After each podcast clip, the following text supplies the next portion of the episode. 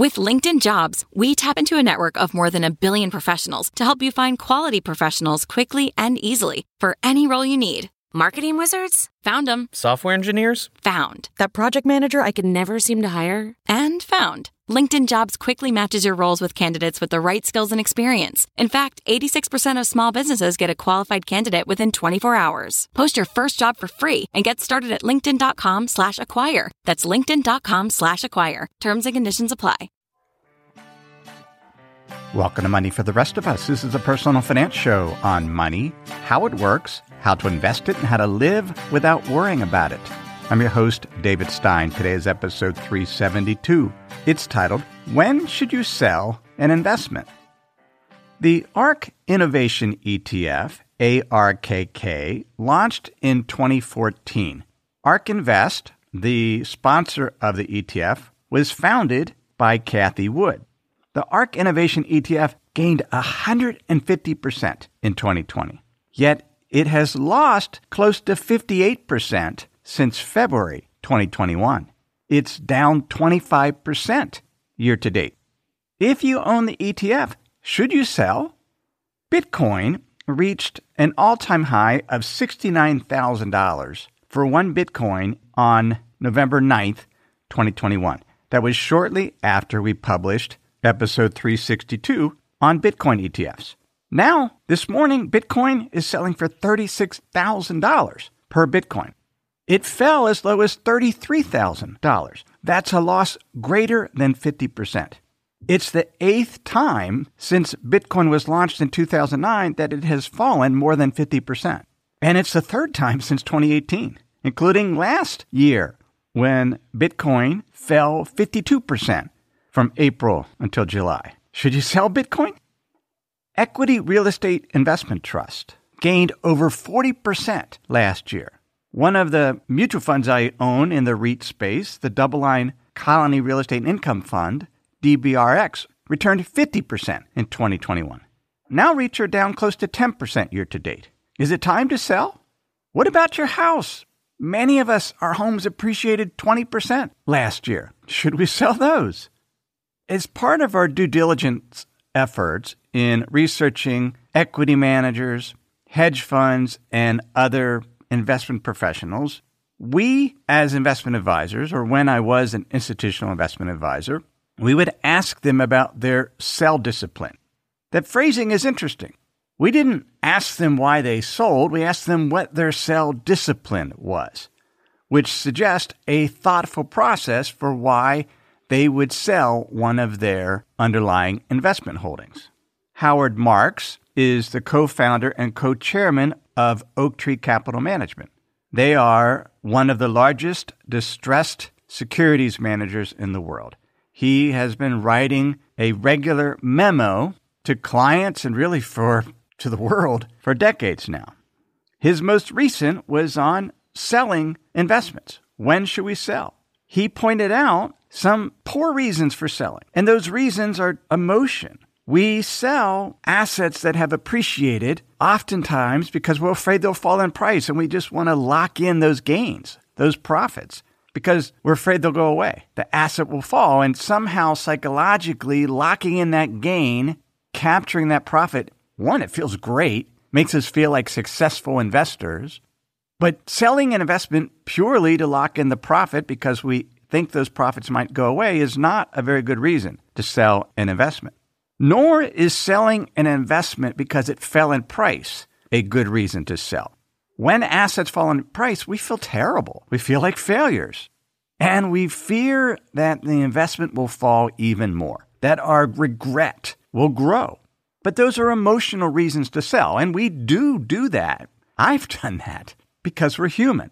But there are better reasons to sell. And these themes come out in Marks's memo. And they're also what professional money managers that I interviewed would say for why they sold a particular security as part of their sell discipline. And it's why I sell assets, or at least try to, and not sell purely based on emotion.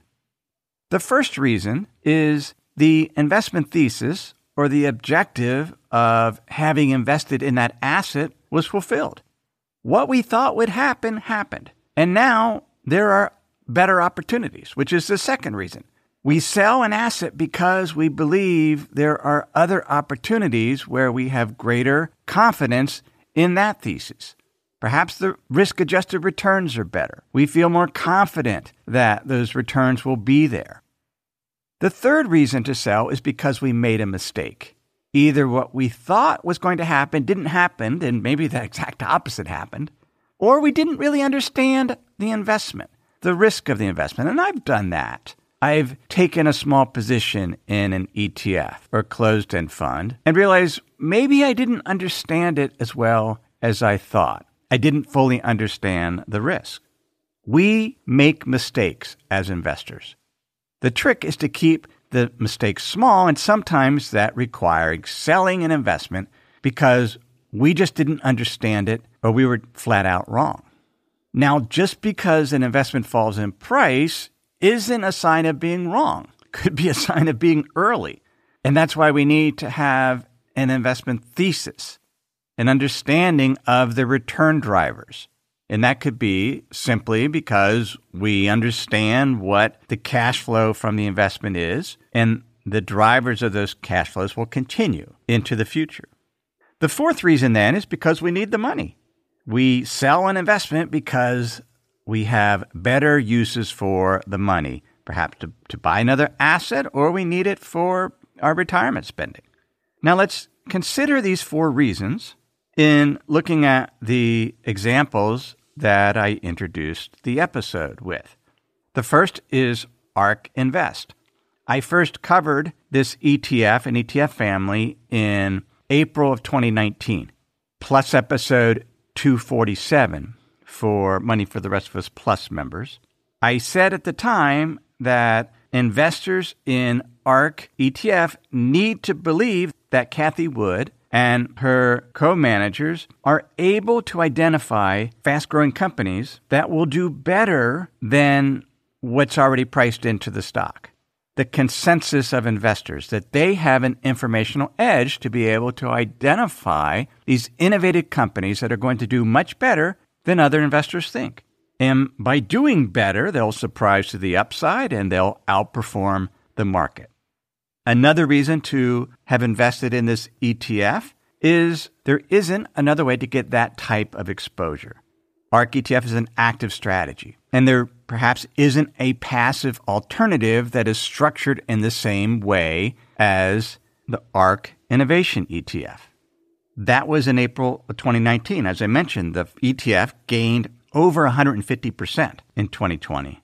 I returned to the topic of ARK in Plus episode 328. By then, the ETF had grown to $23 billion. Back in April 2019, it was $1.7 billion. Now it was 10 times bigger. What's interesting about ARK ETF, it's actively managed, but it's also a transparent ETF. It shares its holdings every day. Everyone can see how it's invested. Also, as an active ETF, it can't close to new investors. It's always open. And so, as it becomes successful, more and more investors are coming in. And this is a fairly concentrated ETF with, with about 45 stock holdings, which means that the ETF owns a bigger and bigger percentage of the outstanding stocks of its top holdings. It's not adding more and more stocks. It's putting more and more in the stocks it already owns. The question is, would it be able to continue to generate strong performance as it's gotten bigger? That's not easy to do, and I mentioned that in that episode. Now the ETF is down over 50%.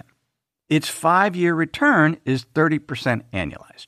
As an investor in that ETF, as we go through the sell discipline, we need to decide if the investment thesis is still in place, that the ARK Invest team has an informational edge and is able to implement it through the ETF structure, that they are skilled enough to do so. Cathie Wood was an investment manager with Jennison Associates. This is a large cap growth firm that we used for many years at my former advisory firm.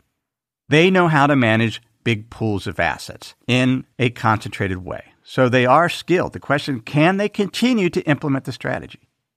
Cathie Wood recently said, I would be using this downdraft to increase that allocation to ARK funds. Because if anything during the last year, and it is quite a year for me to be saying this, if anything, our conviction in how rapidly the world is going to change and how transformative these technologies will be as they converge and feed one another, our conviction in that outlook has increased dramatically. The question is Does everyone already know that? Are, are they able to identify those trends, those companies that will do better than what everyone thinks they will do?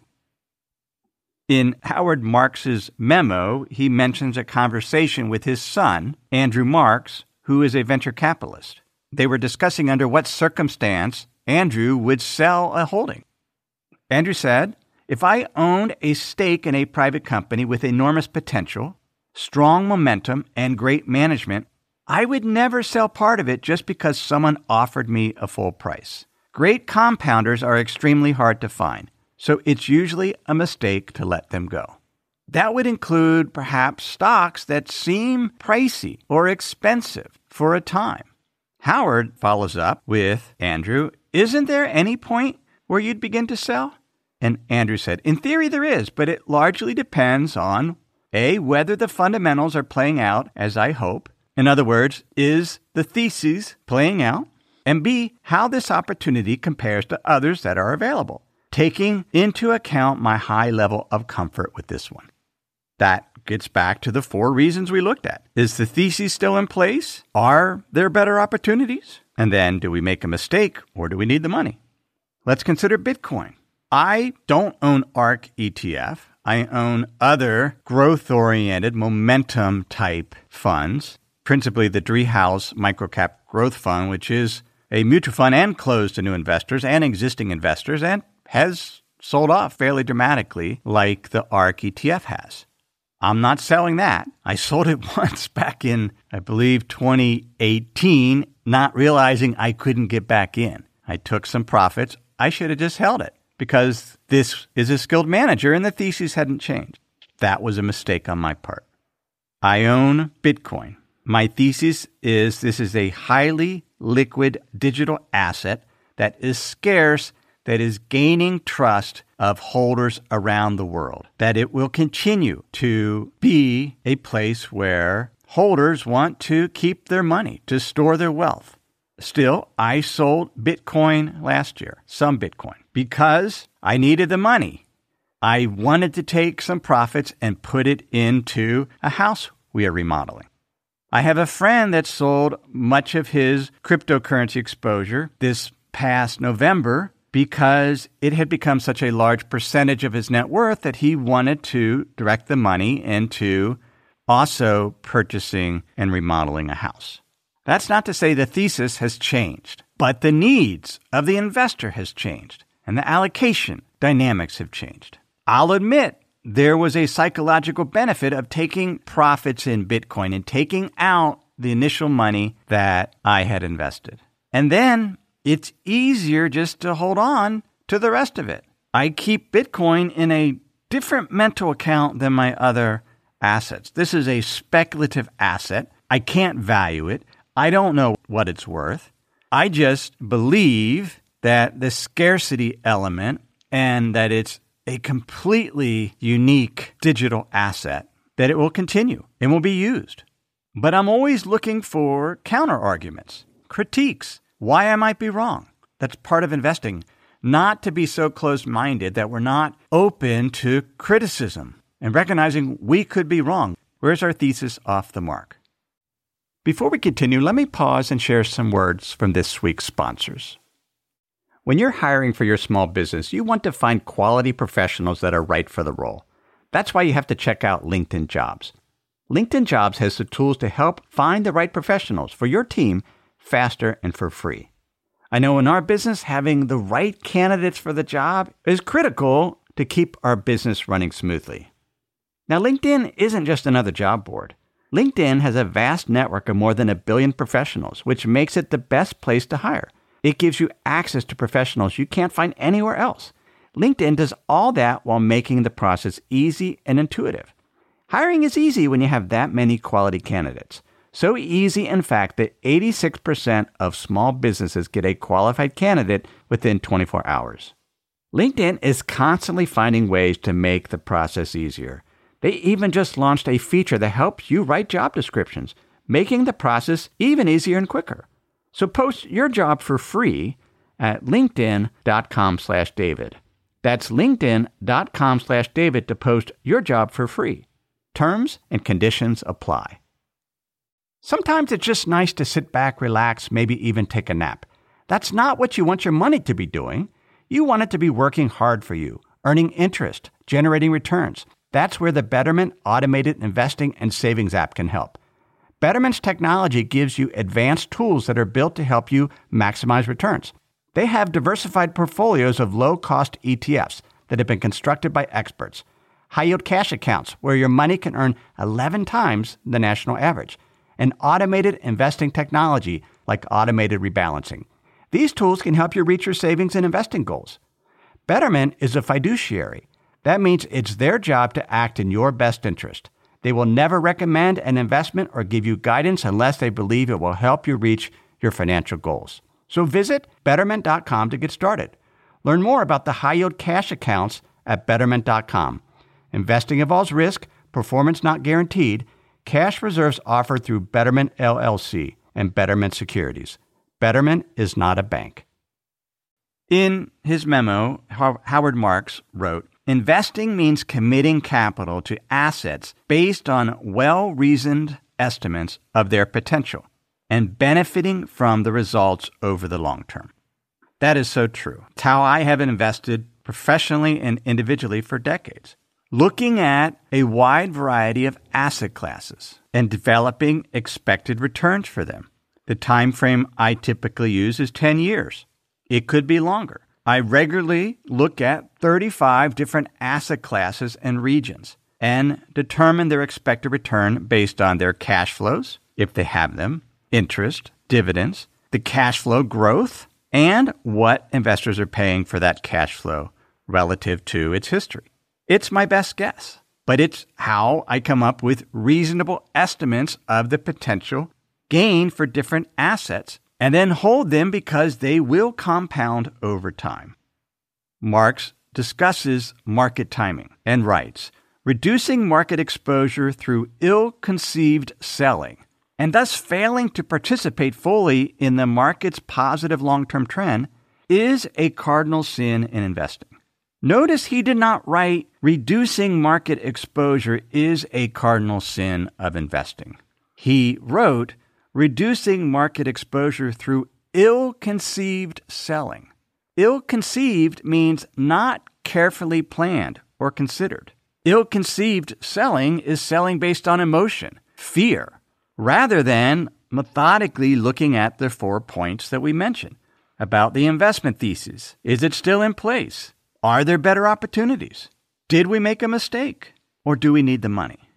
In March 2020, I released episode 291 How to Survive the Coronavirus COVID 19 Shutdown. I mentioned it's okay to reduce exposure to the stock market when there is a great deal of uncertainty, like we saw with the pandemic. The precautionary principle take preventive action in the face of uncertainty, especially if we could be ruined by dying from COVID, we sheltered in place, or if markets fell 80%, and that would disrupt our retirement plan. Now, many investors didn't need to sell. Their asset bases were too small. They had decades before they retired. So it's a very individual decision but it needs to be well considered when reducing asset exposures. And as a professional investor, I have been more than willing to adjust my allocation to different asset classes based on reasonable expectations. But I never get all the way out. It's too risky. You could miss out on the compounding. Consider the model portfolio examples on Money for the Rest of Us Plus that we've been running for over five years now in the midst of the pandemic, before the central banks stepped in and started buying bonds, corporate bonds, backstopping money market funds, before of all that, before we knew how bad, how deadly the pandemic was, I reduced risk in my portfolios. We reduced risk in the models, but the overall allocation to stocks and equity REITs range from 25 to 50% for the conservative to the aggressive model portfolios. Now we're close to the max at 55% to 80%, depending on the portfolio. It's a different environment, yet markets are definitely selling off. But the point is, we need to scale our exposure to risky assets that over time we benefit from the compounding. But we can still make adjustments as different opportunities arise. Most investors at least rebalance. Rebalancing is a decision to reduce exposure to one asset and reallocate to another asset in a disciplined way. I recently reduced my exposure to equity REITs after the 50% gain in that particular fund I own. Our expected return for equity REITs over the next decade is 5.7%, a range of 2 to 8%. That's based on its dividend yield and that dividend growth over time. But as of the end of December 2021, the dividend yield for equity REITs was at an all time low of 2.6%. The price to funds from operations, the equivalent of an equity REIT PE, was over 26 higher than average. REITs were selling at a 6% premium relative to the value of the underlying real estate holdings. This was an asset that was no longer cheap, like it was back in 2018 when we added equity REITs to the model portfolio examples. I still think it's likely that equity REITs will return 5.7% annualized over the next decade. But they've done double that over the past five years, and I felt comfortable selling because valuations were high. And I believe there are better opportunities elsewhere. But I'm reallocating only 2% of my net worth. I also sold some of my preferred stock exposure, and I'll reinvest it. In my mind, that's not market timing. Market timing is getting all the way out. I'm making allocation decisions, which is what we do as investors. Now, where are we today? The market's down another 3% this morning. The NASDAQ 100, which is primarily bigger cap technology stocks, is down 13% year to date. The S&P 500 index, a measure of large cap US stocks, is down over 7% year to date. There are other areas of the market that are doing better. If we look at global stocks ex US, they're down about 4%. Emerging markets are down only 0.8% year to date. The value strategies, developed non US value, emerging markets value are actually positive year to date, up around 2%. The market is adjusting to the fact that central banks are going to be less accommodative. The Federal Reserve meets tomorrow. Maybe they'll raise their policy rate. They're suggesting that the first rate hike might be this March. The market, based on how they're pricing out futures contracts for Fed funds rate, the policy rate for the Federal Reserve, are expecting four rate hikes this year. And it's quite possible there'll be another four rate hikes next year, bringing that policy rate up to around 2.5%, which is what we could then yield for cash, money market funds, for example, 30 day treasury notes. It remains to be seen whether the global economy can handle that level of short term interest rates, perhaps pressure on long term rates, given the debt levels of the private and public sector around the world. We don't know, but interest rates have risen this year, and asset classes that don't have cash flows, such as growth stocks, many of which don't have earnings or don't pay dividends, they are more susceptible to rising interest rates there's a bigger hit to their intrinsic value or the value today of their future cash flows. That's how the math works of determining an intrinsic value. You, we look at expected future cash flows, we discount those cash flows into the present to determine the fair value for the particular security. Bonds work the same way. Bonds with lower yields or bonds that don't have any interest payments, such as zero coupon bonds, they are more sensitive to rising interest rates and falling rates. The measure is called duration. And lower yielding bonds and bonds with longer maturities are more sensitive to changes in interest rates. They have a longer duration.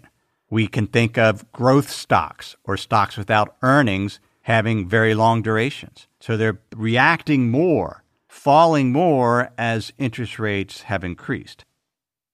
Now, there's also a shift to the narrative. There's a risk off. People are worried, so they're selling assets, which always kind of excites me when I see drawdowns because it means there's a lot of investors selling based on emotion. They're panicking. Now, we can still sell assets if it's a well thought out plan and we have a reason like the four reasons that we discussed. But many investors don't do that. They just dump and run because they're afraid. And that creates opportunities for us to step in and take advantage of them. What we're seeing today though with the stock market sell-off is normal. If we look at the S&P 500 and this is going back to 1928, this is data from Ned Davis Research, We've seen a dip of 5% or more. It hasn't reached the 10% correction level for the S&P 500. The Nasdaq has. It's gotten close. But on average, the S&P 500 going back to 1928 falls more than 10% once per year. It falls 5% or more about three and a half times per year. That's just normal volatility. But we've gone 451 days without the S&P 500 index falling more than 10%. And when we go for these long periods of time, we just get used to, well, the market always goes up. Well, it doesn't. About every two years, the stock market falls 15% or more. In about every three years, it falls 20% or more. But we've gone a very long time without a correction both for US stocks as well as for global stocks. Corrections are healthy things. But I am not overly worried, at least yet. I monitor investment conditions. I monitor the temperature of the market. And at least at this point, the risk of a recession is low. We'll see how these things evolve, but don't sell because you're panicked. Do sell because you have well thought out reasons to do so. Your investment thesis has changed for the particular asset, or it's been fulfilled. It met the objective. Time to move on. We sell because we have better opportunities. We sell if we just made a mistake. That happens. Or we sell because we need the money for something else. That's how we decide when to sell an asset. And that's episode 372. I'd like to help you become a better investor. Certainly, the free podcast helps with that. But have you subscribed to my email newsletter? It's where I share an essay on money, investing, in the economy each week to that list of thousands of email subscribers. I put a great deal of thought and time into that newsletter, and I would love you to be able to read it and learn from it. You can sign up for the Insider's Guide newsletter at moneyfortherestofus.com. Another way I would love to help you become a better investor is by you becoming a member of Money for the Rest of Us Plus. This is the premier investment education platform that's been operating for almost seven years now. Plus membership gives members the tools and resources they need to manage their investment portfolios. Not only can you tap into my more than two decades of investment experience, look at my portfolio trades, but my research is backed by top tier institutional research partners such as Ned Davis Research, Capital Economics, MSCI, Refinitiv Data Stream. I curate the most important content and lessons to help you make better portfolio decisions. You'll also access a community of over a thousand members to get their insights Money for the Rest of Us Plus is a bargain compared to a college credit or subscribing to institutional research services that cost tens of thousands of dollars per year, or even hiring a financial advisor. You can learn more at moneyfortherestofus.com. Everything I've shared with you in this episode has been for general education. I've not considered your specific risk situation. I've not provided investment advice. This is simply general education on money, investing, and the economy. Have a great week.